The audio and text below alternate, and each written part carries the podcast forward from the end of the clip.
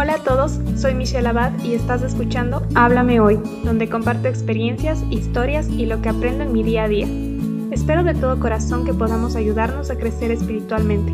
Todos los días Dios nos está hablando, así que alistémonos y escuchemos lo que Él tiene que decirnos hoy. Buenos días, buenas tardes, buenas noches, en la hora en la que me vean, me escuchen. el día de hoy vamos a estudiar Filipenses 1 del versículo 12 al 30. Ya terminamos de estudiar hoy Filipenses 1. Espero que el anterior estudio les haya servido, que el Señor haya hacia sus corazones, igual como lo hizo conmigo. Em, para comenzar, eh, espero que de todo corazón el Señor nos hable mediante su Espíritu Santo y, que pueda tener un tiempo antes de comenzar orando eh, con Él personalmente, diciéndole lo que sienten y así acercarnos a Él y que el Señor muestre lo que tenga que mostrar el día de hoy. Bueno, el nombre del estudio de hoy es Dios está actuando todo el tiempo. Como ya hablamos en el anterior estudio bíblico, Pablo estaba encarcelado por llevar la palabra del Señor. En el versículo 12 entendemos que Pablo no se encontraba en desánimo por su situación.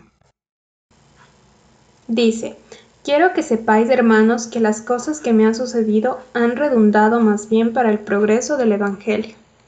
Él logró ver que tenía un propósito en ese lugar y tenía la certeza de que Dios lo continuaba usando. Hay tanta fe en Pablo que él logra ver un progreso en el Evangelio. Esto me hizo pensar en la situación en la que estamos justo ahora, encerrados. Muchas iglesias dejaron de predicar en los locales y empezaron a compartir el Evangelio en redes sociales. Podemos llegar a sentir que su palabra se frenó o que ya no somos bendecidos porque estamos encerrados, pero debemos tener la certeza de Pablo y entender que el Señor hace grandes cosas y hará visible el Evangelio en medio de esta situación. Alcemos nuestra cabeza y animémonos a nuestros hermanos para que vean que su obra aún continúa. El versículo 13 dice, de tal manera que mis prisiones se han hecho patentes en Cristo en todo el pretorio y a todos los demás. El versículo 13 nos muestra cómo esta situación resultó que toda la guardia pretoriana supiera de Pablo y sobre todo del Evangelio. Incluso muchos vieron Pablo un ejemplo, porque él ya no tenía miedo de lo que dijera el resto porque estaba enfocado en lo que verdaderamente importaba, y eso era compartir la verdad con el mundo, esa verdad que podía salvar a todos. Este tiempo le permitió escribir libros como Efesios, Filipenses y Colosenses. El Señor me ha mostrado que, aunque parezca que no nos estamos moviendo, Él está haciendo su obra en nosotros. Cada minuto de nuestra vida es importante. No desperdicia nada. Pablo en sus circunstancias pudo dar ánimo a los demás transmitió gozo y confianza en el Señor. Preguntémonos hoy, ¿qué es lo que me estás enseñando, Dios? ¿Qué es lo que has puesto delante de mí para utilizarlo y actuar como tú quieres que lo haga? ¿En qué áreas de mi vida estás trabajando? Recuerda esto, en donde el mundo te dice que no se puede sacar nada de provecho, Dios te muestra que puedes dar frutos. Continuamos leyendo el versículo desde el versículo 14 al 18. Dice, y la mayoría de los hermanos cobrando ánimo en el Señor. Con mis prisiones se, atreven mucho más a hablar la palabra sin temor.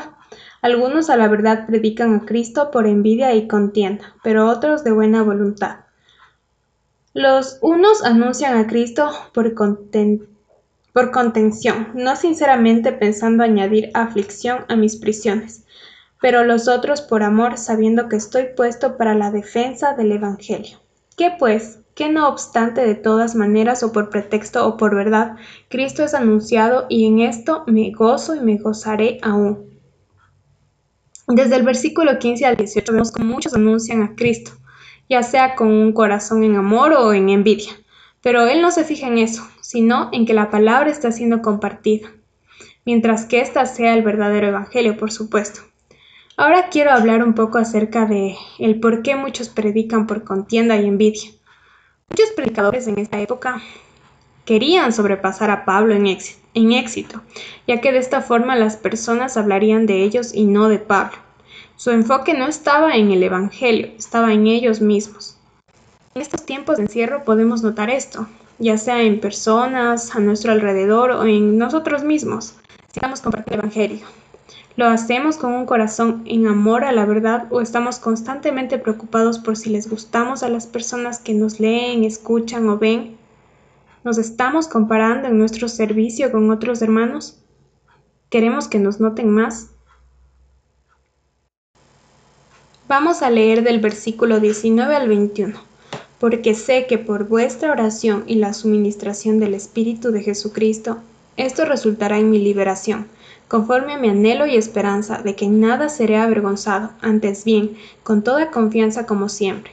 Ahora también será manifestado Cristo en mi cuerpo, o por vida o por muerte, porque para mí el vivir es Cristo y el morir es ganancia. Como vemos en el versículo 20, a Pablo no le importaba lo que los demás decían de él. Él no se avergonzaba porque sabía que el Señor se llevaría la gloria, aun si eso lo llevaba a la muerte. Leamos los versículos del 22 al 30. Dice, Mas si el vivir en la carne resulta para mí en beneficio de la obra, no sé entonces qué escoger, porque de ambas cosas estoy puesto en estrecho, teniendo deseo de partir y estar con Cristo, lo cual es muchísimo mejor, pero quedar en la carne es más necesario por causa de vosotros, y confiando en esto, sé que quedaré, que aún permaneceré con todos vosotros, para vuestro provecho y gozo de la fe para que abunde vuestra gloria de mí en Cristo Jesús por mi presencia otra vez en vosotros. Solamente que os comportéis como es digno del Evangelio de Cristo, para que os sea que vaya a veros y que esté ausente, oiga de vosotros que estáis firmes en un mismo espíritu, combatiendo unánimos, unánimes por la fe del Evangelio, y en nada intimidados por los que se oponen que para ellos ciertamente es indicio de perdición, mas para vosotros de salvación. Y esto de Dios, porque a vosotros os es concedido a causa de Cristo no solo que creáis en Él, sino también que padezcáis por Él, teniendo el mismo conflicto que habéis visto en mí y ahora oís que hay, que hay en mí. Quiero cerrar este estudio meditando en el contentamiento de Pablo plenamente en el Señor, ya sea así la voluntad del Señor sea que viva o que muera, Él lo entendía como bendición. El morir nos lleva a ver a Cristo y el quedarnos a servirlo, ya sea con las personas en las que estemos, con las que estemos, con las que nos rodeamos. El Señor tiene un propósito en nuestras vidas y eso no hay que olvidarnos jamás. Dios está actuando todo el tiempo.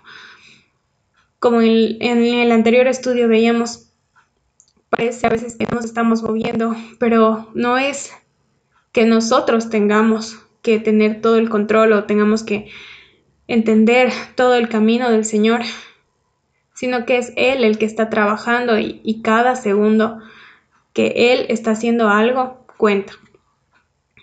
Debemos vivir así, agradecidos y de igual forma unidos en el mismo espíritu, preparados para lo que venga y sin miedo a lo que viene de nosotros. Gracias por escuchar el podcast de hoy. Si lo que escuchaste te ha gustado y quieres saber más, suscríbete para enterarte cuando suba un nuevo episodio. Si deseas contactarme, me puedes encontrar en Instagram como arroba michu.abad y puedes seguir los devocionales en arroba tu palabra es viva. Gracias por tu tiempo, comentarios y apoyo. Espero pronto saber de ti.